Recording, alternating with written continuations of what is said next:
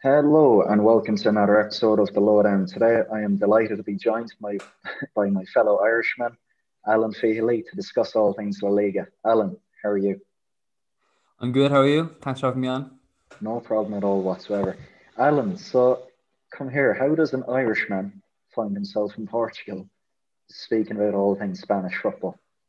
I know it sounds quite convoluted, but basically, um, I was in Seville. That's my base uh, as a journalist, and um, you know, as things are closed, everything's locked down. You can't really go to the stadium. It's very difficult to get into the stadium. Um, it didn't really make sense for me to have to be constrained to one place.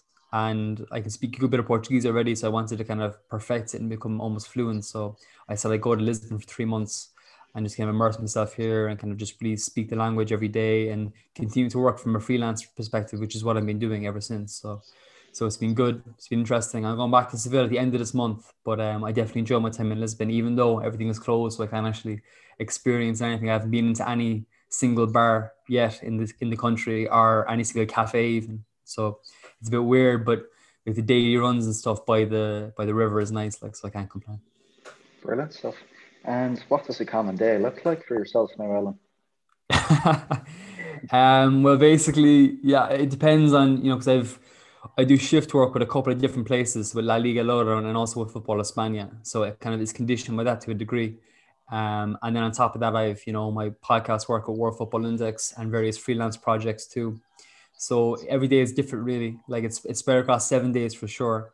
Um, but you know, finding common rhythms. I'd normally get up relatively, you know, early, maybe eight o'clock or so, because I've been normally working late the night before with matches and stuff. Uh, and then I just have my breakfast and stuff. Uh, I try to go for a run before lunch. Um, and yeah, I'm either you know editing podcasts, producing a podcast, uh, writing articles, researching articles, interviewing people, uh, actually news writing, doing social media work. So it's quite varied, really, and every day is different you've had no shortage of content to work with this season, given everything yeah, happening busy. in Spain. Very, very but, uh, busy. But um, I suppose kind of anyone from home, be it Ireland or the UK, who comes to fall in love with Spanish football per se, would have had a similar journey to both of ourselves. You know, sitting down at home watching Revista de la Liga with the likes of Gerry Armstrong, Terry Gibson, Ewan Balaguer, Rob Hawthorne, all the lads. But um, what was your earliest memory of Spanish football? What was that kind of moment that you can re- recollect? Um, I'd say it was probably watching Ronaldinho uh, play for Barcelona in 2005, 2006. Um, I just remember watching him and watching that team specifically and just loving it. You know, I remember him going to Stamford Bridge when they were in that kind of maroon, kind of almost grey, browny kit, and he scored that toe poke. Um, I just remember I loved how kind of you know insolent it was, and I remember getting a Barcelona shirt like 2004 2005 strip, and going to uh, Cummins Sports in Cork and getting um, Ronaldinho 10 printed on the back in like this most basic white letters. It was actually an aberration and it actually ruined the kid as well. Like if I look back at it now, like that kid could have been worth something and now it's just ruined because it's got this horrendous like GAA printing in the back of it. But uh, but yeah, that that was basically it. And watching, like you know, as you said, uh, Revista de la Liga and just kind of exoticism of it. And also, we used to have Spanish students come to our, our house every summer. So um, we'd always be playing FIFA with them and playing football with them and learning about like you know Spanish football and things like that.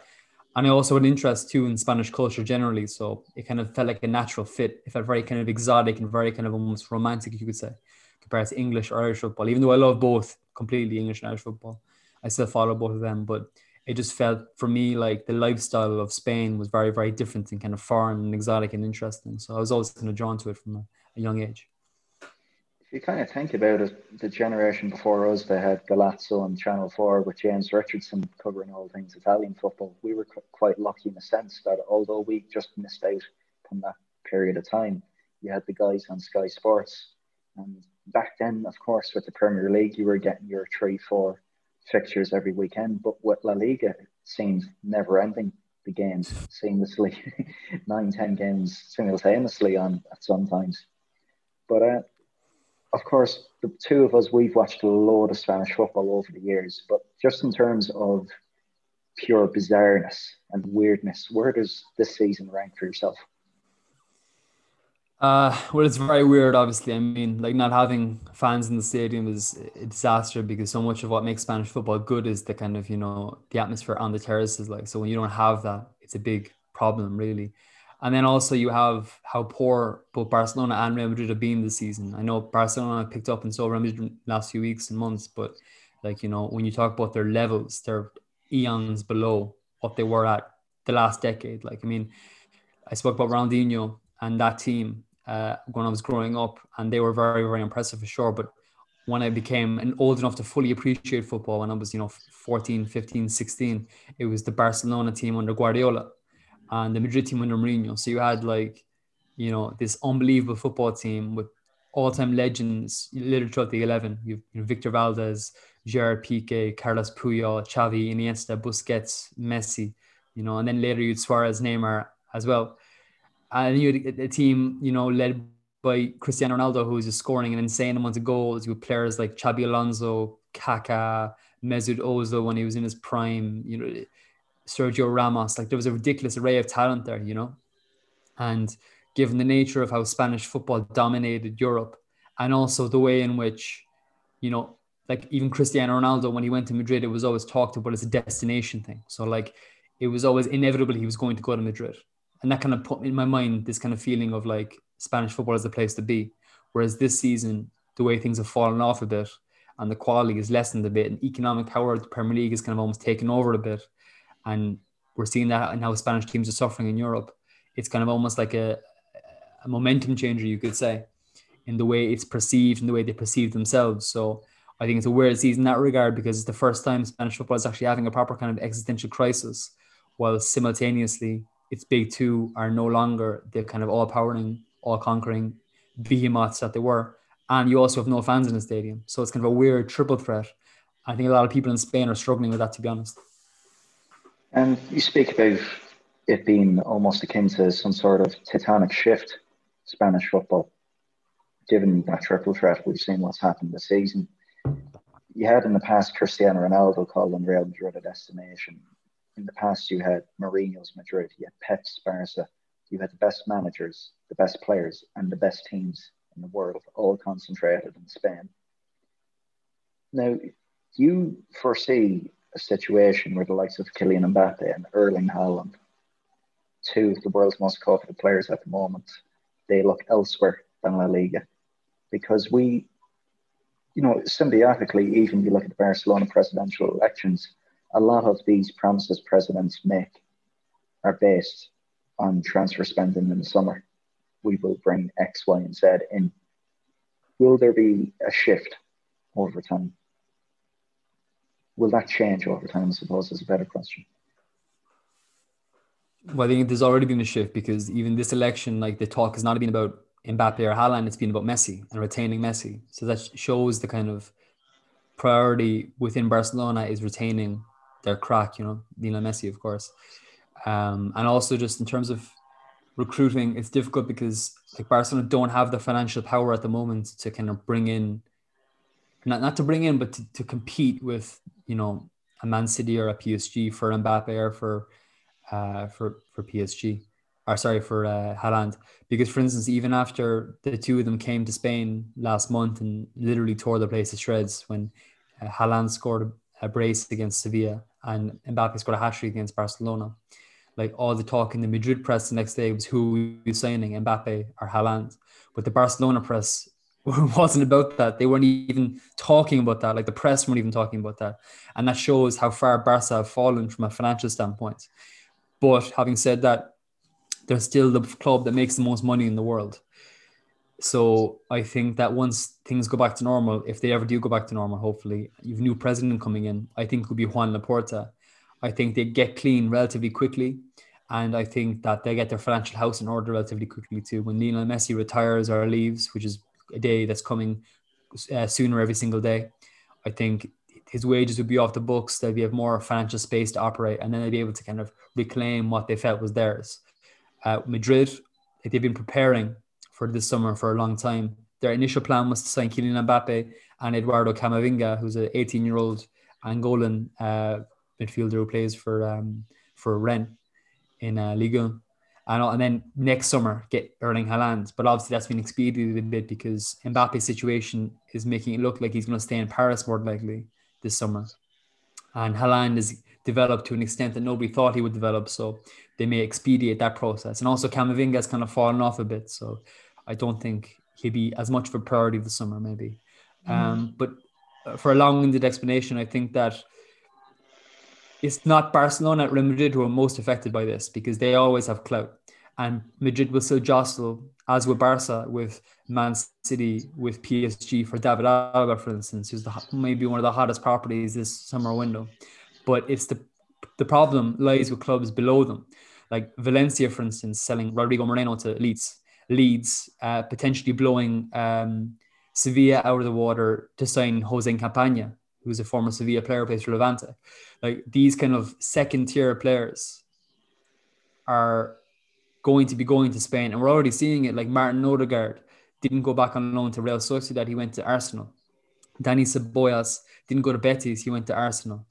Uh, Sergio Reguilon didn't sign for Sevilla; he signed for Spurs. So you have players who aren't the best players in the world, but are very, very good Spanish players. You know, they're thereabouts being internationals, signing for in the future potentially English clubs like West Ham, as opposed to Spanish clubs like Sevilla. Like as an example, Juan Jordan, uh, who's a Sevilla midfielder, very talented player. Um, he was actually offered more money to go at West Ham in the summer of 2019 when he left uh, uh, Leganes. Sorry, when he left Eibar. Uh, than he was to go to Sevilla. But he went to Sevilla because he felt like Sevilla was a better sporter, sporting, better sporting prospect. But as the years go by and that financial gap gets bigger and bigger, and maybe Spanish clubs aren't fighting in Europe to the same degree, who knows how many Spanish players will go to England? Do you know? So I don't know. I think it's it's in a de- delicate place right now. I think Real Madrid and Barcelona will be fine because they're massive behemoths, but I think the clubs outside of that elite could struggle, and I think that as a result, that could harm Real and Barcelona in the long run too. You know. Staying on Barcelona, Alan. Of course, I mean they've had such a turbulent week off the pitch. How badly needed were those two results against Sevilla? It was massive, massive. You know, um, because even though it was a bad week off the pitch, it actually didn't affect their current situation because you know, you know, obviously all the stuff that happened was with Josep Maria Bartomeu and Barca Gate was from the previous board. So it didn't really affect their presidential election or their kind of future projection, but it did affect their reputation and also the way they were perceived. Like they've, they've made a laughing stock really in Europe, you could say, um, which is remarkable given where they were 15 years ago when they were wearing UNICEF on their crest. They were a, they were a model of how to run a football club. But I think that it was a big, big, big week for them um, because, you know, to beat Sevilla in Seville at the weekends in the manner in which they did, switching to a 3 5 2 shape, kind of matching them physically and then repeating the trick uh, with that remontada and the Copa del Rey on Wednesday night, winning 3 0. Uh, was massive. You know, you saw that in the celebrations um, after the game. Uh, and I think that, you know, they play, they're playing at the weekend in La Liga, which is another chance to kind of, you know, remain in the hunt for a, the La Liga title. Like Atletico are playing Real Madrid in the Madrid derby. So if they draw, hypothetically, uh, it really opens up a position for Barcelona to push on. And, you know, this Barcelona team, while there's many flaws, it still has world class players in the team. Like Lionel Messi, whoever has him in their team can do things. Uh, Gerard Piqué will be out for the PSG game. He's got a three week injury, but uh, you still have the likes of, you know, even like Pedri, for instance, who's a very, very good player who's developed the season. Uh, Ousmane Dembele on his day can be phenomenal. Antoine Griezmann can come up with the goods uh, when he's being trusted properly. So you still have players who can do things. So they'll go to PSG in the second leg of the Champions League last 16 with a lot more confidence than when they played them in the first leg, if that makes sense. And I think that while another remontada, another comeback is unlikely given the scale of the defeat and how much better PSG were than they were in the first leg. I think that it's not a sure thing yet that they're out, if that makes sense. I think Koeman as well. He deserves some credit. I mean, there's been a lot of, sh- of putting square pegs into round holes this season. Um, case in point being, you look at Oscar Mingueza, who made his debut, I believe, only in November. Sergiño Dest, Uh, Pedri, as you said, as a 17 year old, now 18, coming into the first team picture. They've all coped well, but they've all been given a place within a system to kind of expedite that process, if that, if that sounds right. I mean, the reverting to that back three against Sevilla last week, and then continuing it and Remontada earlier on this week in the Copa del Rey. You've seen Messi come back, get a bit of form. He was dropping deep. Dembele was uh, pushing up past the two centre halves. Jules Koundé and Diego Carlos. They caused them awful problems. Frenkie de Jong as well. He's made so, he's made a great return this season. He's chipped in with the goals here and there. What is the best solution possible for Barcelona fans at the end of the season? Do you think they can hunt down Atleti? Will Messi stay? Is that can they can they expect that, or is it just blind love at this stage? Um, well, just on Koeman first, like I mean, I was a big critic of Koeman when he came in because, like, I'm an Everton supporter, and he had a very, very bad stint at Everton. He really he signed a lot of very, very average players for massive money, and really kind of messed up the club, to be honest. And he was also well known for his kind of laziness and just you know a lack of commitment to the club, basically. But I underestimated the clout he holds in Barcelona. Like in Catalonia, he's revered genuinely. He scored their the winning goal in their first Champions League triumph in 1992 uh, against Sampdoria, um, and he's just a legend in the club, you know. And he's linked to that Cruyff dream team in the same way Guardiola is in many ways, uh, if not more, because Guardiola kind of had his playing career end in quite a sour fashion, but Cruyff didn't. But um, I mean, Koeman didn't. But anyway, I think Koeman's did a good job. To be fair, I think he had a very difficult situation he inherited, and he's kind of done very well, as you mentioned, bringing in the young players like Oscar Mingueza didn't start for the B team last season. You know, like it's his ascent has been remarkable, and now he, he probably had his best game in a Sevilla shirt against Sevilla last Wednesday night, um, and a Barcelona shirt. Sorry, uh, but then you know, like he's made tough calls that not many people would have perhaps taken. Like, I mean, for instance, Pedri was supposed to be going on loan in the summer, and he said no, he's staying. He's this guy's a, a crack. He can play in the first team. Um, he's dealt with the Messi situation very well.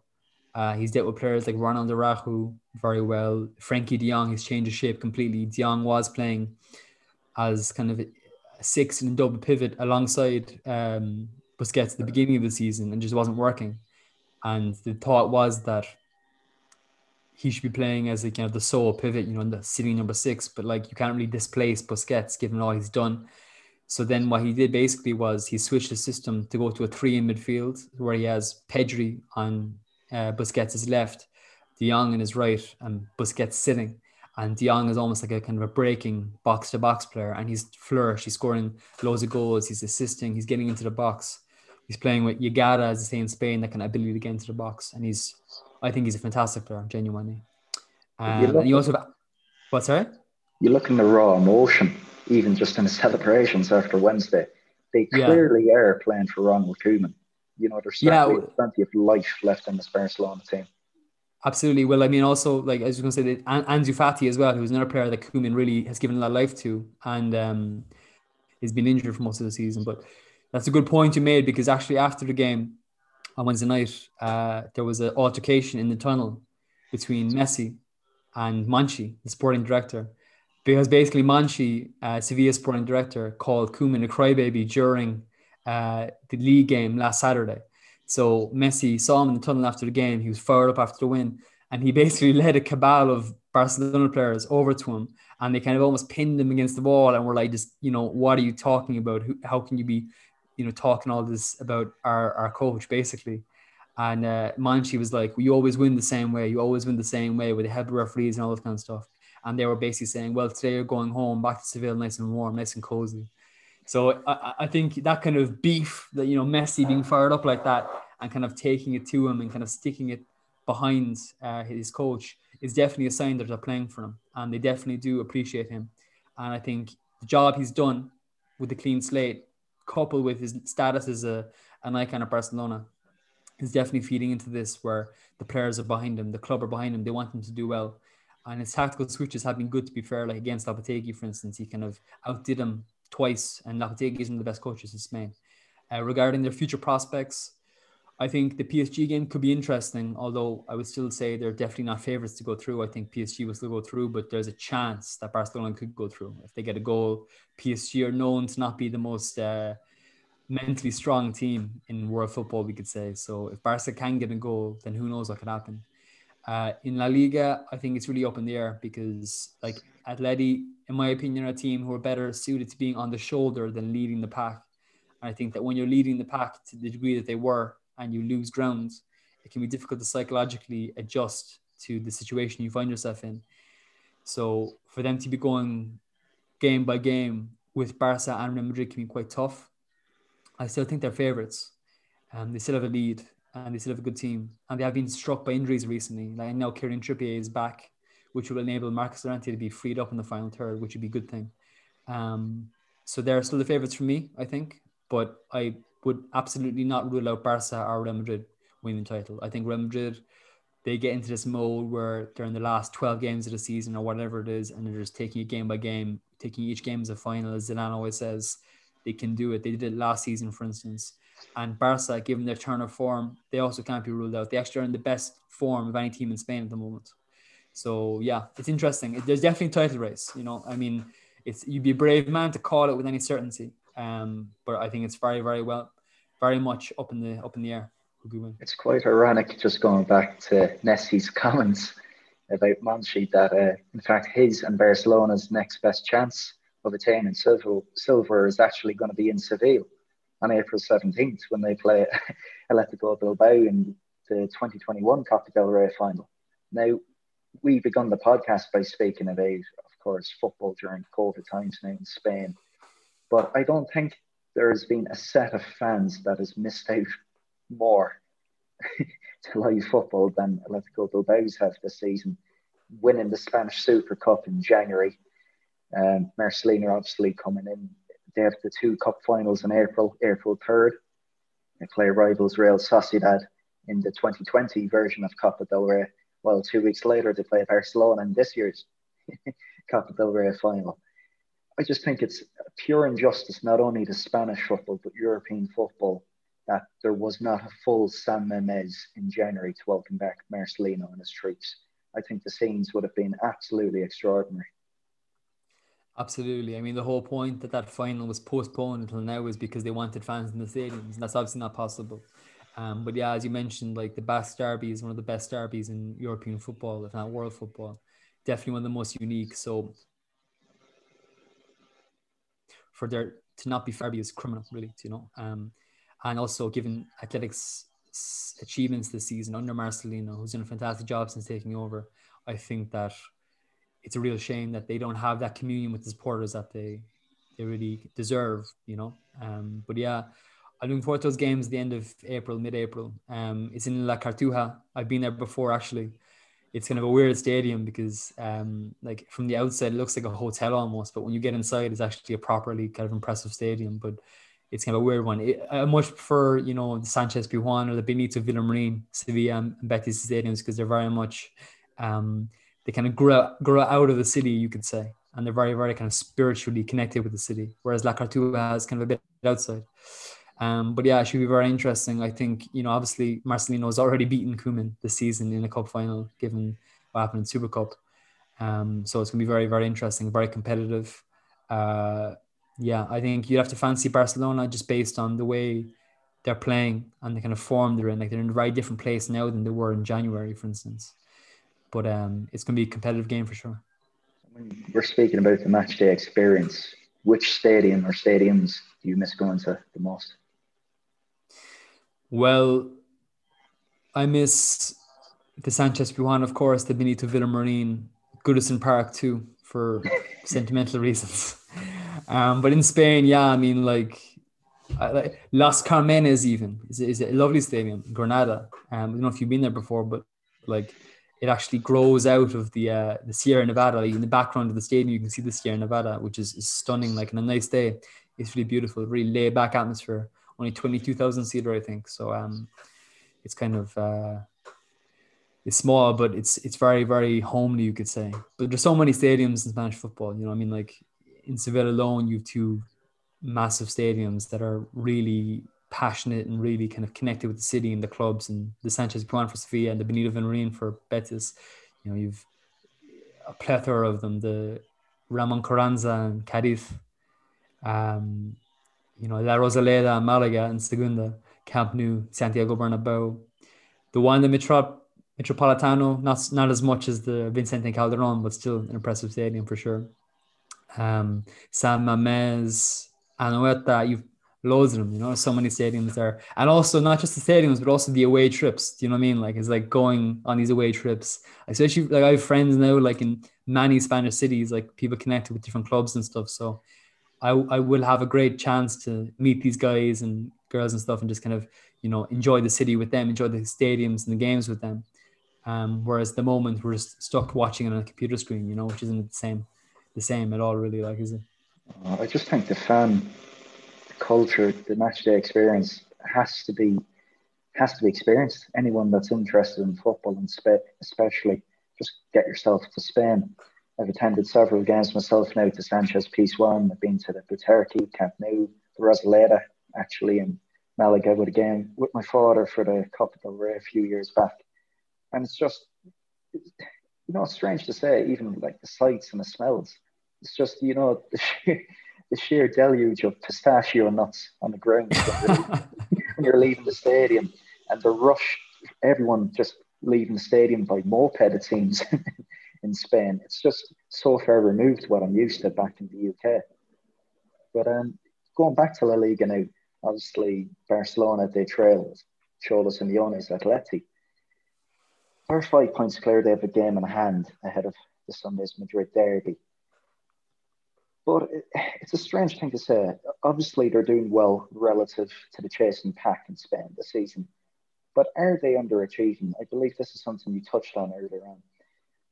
You see it in last year's quarter-final defeat to Red Bull Leipzig. You see it 10 days ago when they lost to Chelsea. It's almost as if they can't get rid of this inferiority complex. I think Cholo said it many times. The 2014 and 2016 final defeats still haunt him to this very day. Yeah, it definitely does. I mean, like, you know, Atletico, the kind of club they are, that's built into their identity, and that's what makes them what they are. This kind of, you know, fighting against the odds, underdog spirit. But then sometimes you find yourself in a position where your favorites they can't really deal with that. Like I mean, I think you see it in La Liga this season. They don't like the favorites tag. Simeone never accepted it. And now that they've lost it, people are kind of calling them chokers again and stuff. But it's it's more complicated than that. Um, the European finals are definitely something that haunts them still. Like I mean, the manner of those de- defeats, and also the fact they were against Real Madrid, really kind of you know hurts the club and hurts the fans. Um, and yeah, I mean, the Chelsea game was weird because I felt like it was because of the nature of their form and also the injuries they had and COVID absences they had, um, that it really kind of affected them going to that game.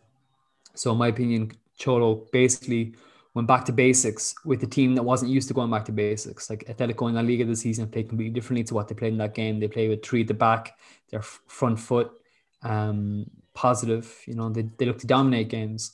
And then in that game, because they were so frightened of, you know, getting a hiding basically of Chelsea, given how Chelsea were playing under Tuchel and given how Atletico were playing in La Liga, I think he basically went back to basics in the hope of, you know, getting a scoreless draw in a way that would have mirrored the 2014 semi-final when they played Chelsea. They drew in law with them at the Vicente Calderon and then beat them 3-1 at Stamford Bridge.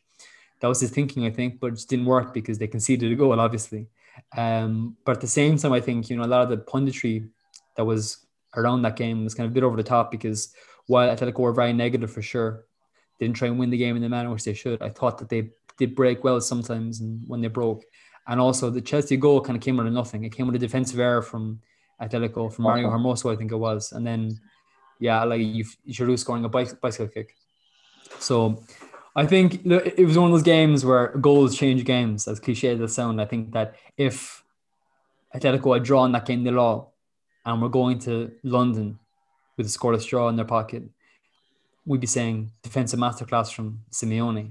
Just because they lost it, it's it's it's a it's a disastrous error, you know. Um, but yeah, I think there's definitely a bit of inferiority complex there. I think that it's something that they thrive off, but it also can be damaging too. I think. And then someone, another team who wouldn't have such inferiority complex being their near town rivals, Real Madrid, who've had quite an indifferent season, so to speak. Uh, right now, they seem to be sieged by a medical crisis of some sort. There's, correct me if I'm wrong, but there's reports of an investigation being made into Gregory Dupont's medical practices at the club, even, which is beyond ridiculous. Um, they have their own financial perils, of course, at the moment. Will Zinedine Zidane be backed again to regenerate the squad in the summer? Um, it's a good question. Uh, I think the medical thing is definitely weird because you know if you compare Madrid to all the other clubs in Spain and also the clubs with similar schedules to them like Sevilla, uh, Barcelona, and Atletico, their medical problems far far outweigh everything. You know, it's, it's like dramatically so. But then on the flip side of that, you have the likes of Luka Modric, Toni Kroos, and Casemiro who are never injured. Like they've started 13 of Madrid's last 19 games together in midfield. So that raises more questions because, like, how can three players in the most high volume position who are all on the wrong side of 30? I know uh, Casemiro was 29, but more or there or less on the wrong side of 30. How are they seemingly indestructible while Eden Hazard strains a muscle brushing his teeth? Do you know what I'm saying? It doesn't make sense. In the case of Hazard, I think it's actually because of his lifestyle choices, to be honest, because, like, I mean, it's well publicized he came back from preseason, for preseason, um, when he joined from Chelsea, like seven kilos overweight. And I think it's well known that he's a player who doesn't like the physical side of the game and he likes, you know, his food, he likes chilling. He's kind of a relaxed guy. He wants to play football, which is fine, but that can work when you're 22, 23, but not when you're 27, 28, you know. I think that's when your body will catch up with you. Um, but going back to the medical crisis, yeah, I think it's a weird one. Um, because obviously they've world class facilities of Valdebebas, they've world class medical team, yet they're getting all these injuries. Um, like they're missing nine first team players for the game at the weekends, you know, which is crazy. Um, regarding their season, yeah, it's been a weird one. I think they're kind of at the end of a cycle in many ways because their key players are getting old. Um, Sergio Ramos is coming to end of his contract. That's been dominating the Madrid press every single day. Karim Benzema is also coming to the end of his deal. There's talk he could go back to Lyon or will he stay at Madrid? Who knows? Um, I think the players are definitely behind Zidane, and that's been evidenced whenever he's been under pressure this season. They've always responded with a, a big performance um, when he needed it. You know, I think they really believe in their, their coach. Uh, is he the man to take them forward? That's a good question. Um, I think he hasn't been back in the transfer market really. Like he spent nothing last summer, for instance. Um, absolutely nothing. Uh, so he has so much credit in the club. He'll never be sacked, in my opinion. I, I don't think he will be. I think that when he leaves, it'll be a mutual thing. And he's already spoken about that this season. He said, you know, when he was under pressure, he was kind of like, you know, we won La Liga last season. Uh, it's our title. We're the holders, and we have the right to defend it. He said. At the end of the season, if we need to change things, freshen up a cycle, let's talk about that. But right now, we're defending La Liga. That's our job. So, you know, I think this season they're still in the they're still in the Champions League. They're still there. Do you know what I mean? They're still fighting there.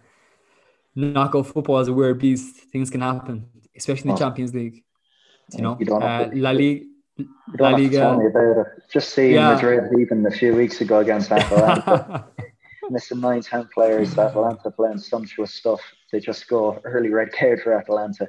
Madrid control the rest of the game expertly. Yeah. And Ferland Mendy with his bloody right foot next to winner yeah. right after that. It's just typical Zidane if I've ever seen it. Absolutely. And La Liga too, they're still there. Like I mean, they know to do it. They won it last season. Don't forget, they have players with a championship mentality. Sergio Ramos is coming back soon, and they reckon maybe for the the second leg against Atalanta could be a goer. Like when he's in that team, they're a different animal altogether, and he's playing too for his future. Like he knows that if you can lift the Champions League, if you can lift La Liga, they're not going to let him go in the summer. Do you know what I'm saying? So yeah, it'd be interesting. I think a lot will depend on how the season finishes. I think it makes a big difference in Madrid. Like they don't do progress in Madrid. You either win or you don't win. You know, so if they don't, if they finish season trophyless, I could definitely see him leaving because I think it's a natural kind of conclusion to their time together. But at the same time, I can see him staying. Um, Will he do a full rebuild? I don't know if he has the enthusiasm for that. I know Raul is in the background, uh, possibly taking over in the future.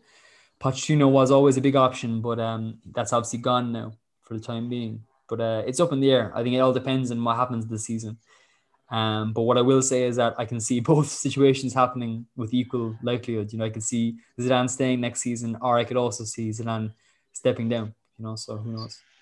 You can never rule them out. I mean, in the UK, if we have Fergie time, in Spain, I believe it's called Ramos time. Yeah. Not just you know within a ninety-minute game, but this time of the year, he just seemingly seems to come to life every every season and repeat. It's incredible, really, his longevity. Um, and then I suppose hot on Madrid's coattails are his former club Sevilla, a, a team in a city which you know very well. They were in great form until recently. The last two defeats to Barcelona have kind of set them back. I just feel so sorry for Julen Lopetegui. I know he had his Europa League triumph last summer, but he's a man that just seems to kind of, I don't know, it, he just seems to fall to self sabotage time and time again. It's just a precar- it's a precarious position, of course, being manager of a huge club like Sevilla. But this is a man who done wonders at Porto, gets his dream job at the Spain national team, gets sacked the week before the World Cup or on the eve of the World Cup, moves to Madrid, and he's gone within a few months. He's done great things with the Sevilla team, but just given the structures they have in place with Monchi, is it just conceivable that he hits a plateau?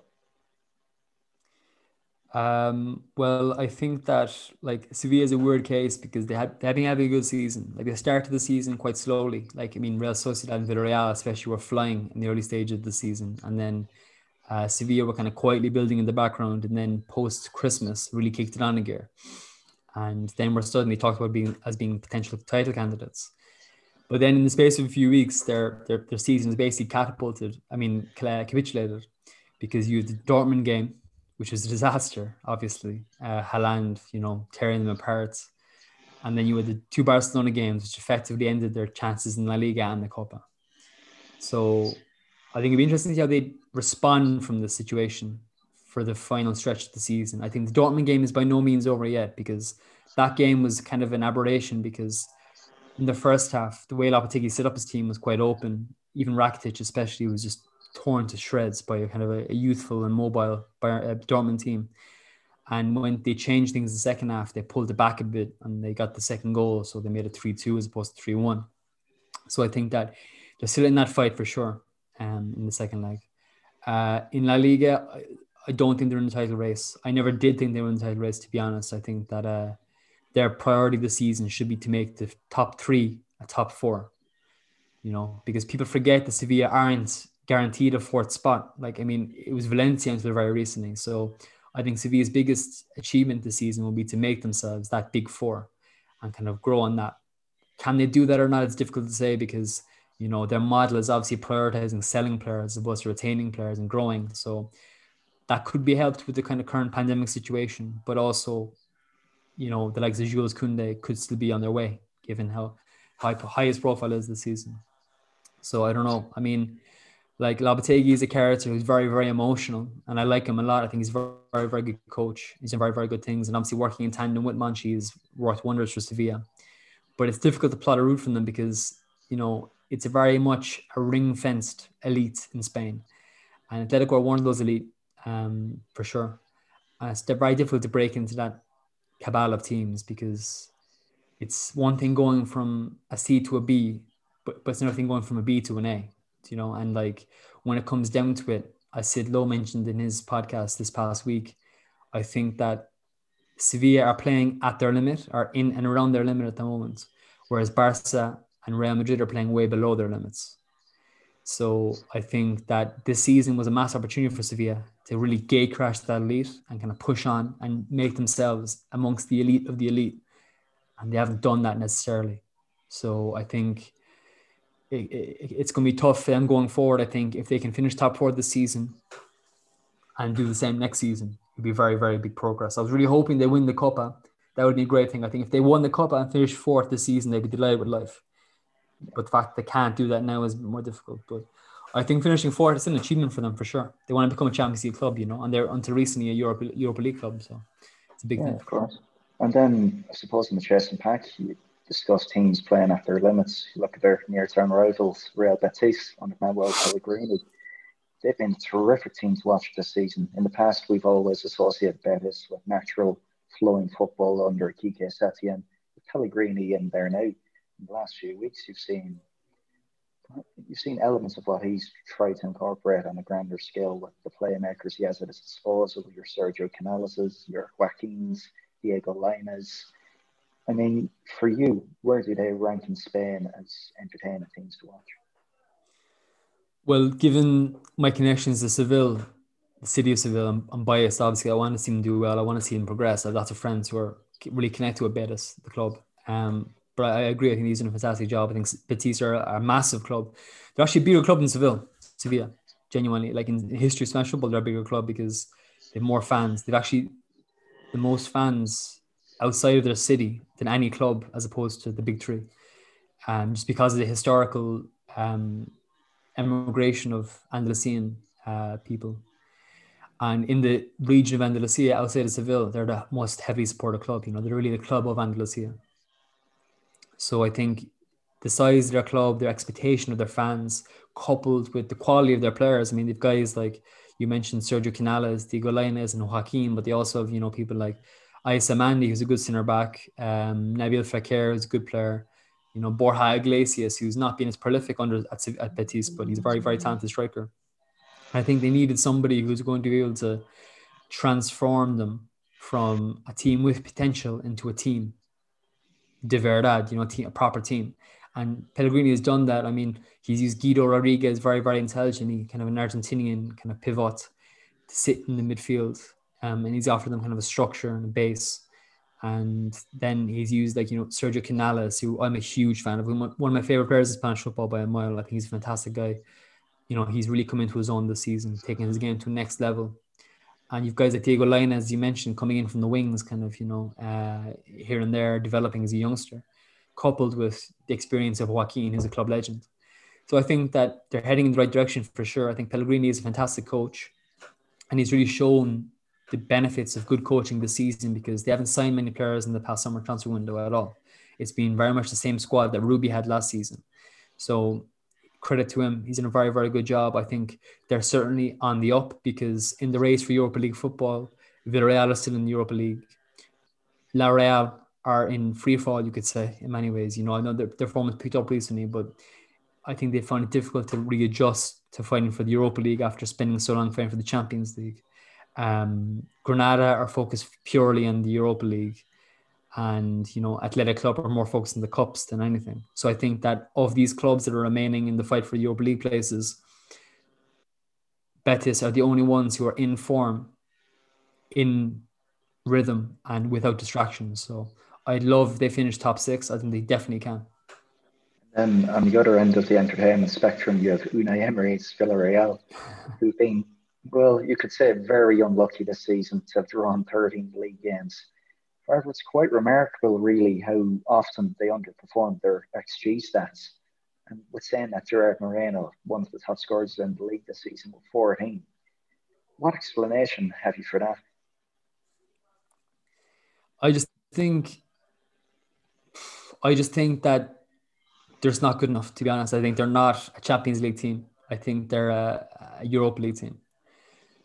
Um, and Club Sevilla are performing their level. Their level is significantly higher than Villarreal's level, in my opinion. Um, I think they started the season really well, but they're just lacking that special something that can drive them into the elite. You know, I mean, they're they're a very good team. They're a very logical team and very well put together team, but they're just lacking that special something. I think. Um, and I think also Emery's way of setting up his teams is not negative, but it's kind of you know defense first, and that's why they're not winning the games they should be winning and underperforming their XG stats, even though they have strikers like Paco Alcacer and Gerard Moreno who can score goals. So yeah, I just think that you know Villarreal. Also, I think Villarreal this season are very much focused on Europa League because that's what their owners want. They want the trophy because Villarreal are actually a very small club in the history of Spanish football. I know that we associate them with Riquelme and Diego Forlan and that team that went to the semi-finals of Champions League in 2005. But in reality, they're actually a very, very small club in Spain and always have been. And it's only the last 20 years or so, 30 years, they've actually become one of the elite. So uh, yeah, I think they'll they could be one to watch in the Europa League this season, just because I think knockout football will suit them. But I don't think they have what it takes to put together a bit for Champions League football. Um, but having said that, I think they're they're a good team with a very capable coach with some very very good players. But I don't think they have what it takes to trouble the elites of the elites. that makes sense. Then touching briefly at the bottom of the table, Alan, very tight at the moment. Who do you, uh, who do you see? Possibly, who do you see escaping? And, I mean, it's just so tight. It's so tight down there at the moment. Last time I checked, there was 10 points separating bottom place Huesca from ninth place Athletic Club. Like it's just off the charts it is down there, you know. Um, this season, like it's it's almost pointless making a prediction because there's so much things going on and it changes week by week. I think based off my opinion, I think Huesca will go down. I don't think you can be bottom of the table for this long and not go down. Um, although they could, they could viably stay up given the way the table is. Uh, I could see Valladolid going down just based on the way they've been playing this season. Um, and then as a third team,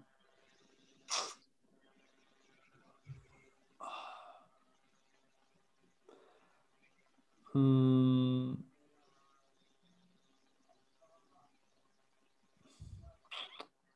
I think Elche. I think Elche just don't have enough to stay up, you know, even though they've improved under Abelardo for sure. I just think that that's almost a manager bounce, and I don't think they'll be able to sustain their progress this season. I think the likes of Osasuna, you know, Eibar, they have more about them in terms of a synthesis with the coach and the players and the way the club operate. That they'll be able to kind of grit, dig their dig their heels in and kind of fight to stay up the season. But I just feel like Elche, Valladolid, um, and also um, Huesca will be the ones to go down. Yeah. And and then you look at Segunda this season, Espanyol, Mallorca, nip and tuck at the top. Huge pressure under both ownership groups to bounce straight back up. Do you see possibly Almeria spoiling the party or anyone else? Yeah, I think I'd be backing Almeria, Almeria there for sure. Um, obviously they're another Andalusian club, so I have a bit of a connection with them. I've been to Almeria a few times. It's a really cool place. It's also where they actually filmed uh, the Clint Eastwood movies. A lot of them, a lot of those westerns. You know, I guess it's literally like going to the desert when you go out there. It's crazy. It's like being in a, wild western. But um, but yeah, I think you know obviously Espanyol are a funny one because I actually spoke with various people at the start of the season about Granada, and I was kind of saying Granada should really focus in Europe this season because it's a chance to do something major. And they were saying, no, look at Espanyol, who you know are a bigger club than Granada. They have more resources, yet they were relegated last season with one of the worst seasons in their history because they focused on Europe League as opposed to La Liga. My whole point was that you know football is all about moments. It's all about you know earning these nights that you can remember forever, and that's what Granada are doing this season by beating Napoli in the last 16 of the Euro- last 32 of the Europa League and qualifying for the last 16. Like they're in unprecedented territory. They're making history. I think it's worth it, and they're they're doing well in La Liga. They're in the top half of the table, but Espanyol need to come back up. They're a massive club who should be in La Liga. Uh, Mallorca also should be coming up too. I think. I think they're looking good to do that. Uh, and then I also think Almeria, I think they're a good team. They've done well in the Cup of the season. Um, they were very well coached. I, I back them for sure. Brilliant stuff. And then just finally to close, Alan, European Championships this summer. Hopefully they'll go ahead anyways. Luis Enrique, Spain. Have you any predictions? Yeah, I think that they could be dark horses, to be honest. I think they've been really, really good. They're in the final four. Um, they have some very, very good players, and Luis Enrique is a superb coach. Like he really is an underrated coach, in my opinion. I think a lot of the post Barcelona, post Guardiola coaches at Barcelona were kind of all tarred with the same brush. Um, but Enrique was different, and that was evidenced in the team he built that 2015 treble winning team. So I think that you know the mix of youth and experience he has in that team is really, really good because you've likes of Ferran Torres, um, coupled with you know Sergio Canales. So you've guys who are in their early 20s breaking in, coupled with guys in their late 20s to early 30s getting their first run. So like Ferran Torres, Jose Campaña, another player. Or sorry, Sergio Canales and Jose Campaña are both guys who have made their debut at 29. Um, and then you have the, you know, the players who've won so much with Spain over the past. Sergio Ramos is still their leader.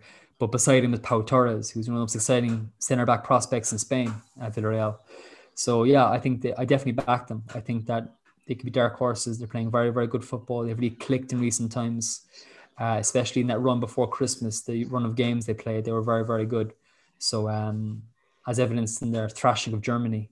Uh, so yeah, I, I think they could be dark horses for sure. I mean, they're not the same uh, Spain team that dominated Europe for so many years, dominated world football, but they definitely have a lot about them.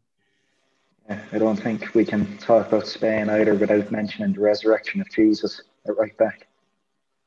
Oh, listen, I love. I actually love him. I love him.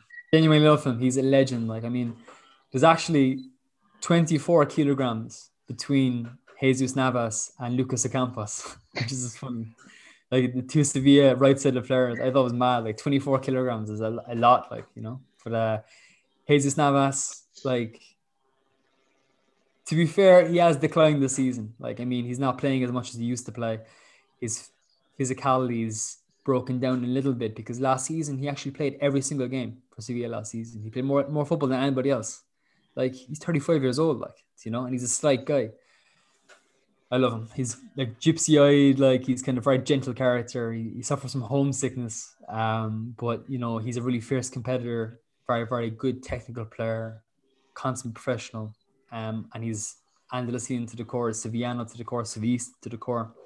He's 100% one of my favorite players in Spanish football, and I'm really really glad that he's reinvented himself as a right back and is doing such good things at, at Sevilla and with La Roja as well.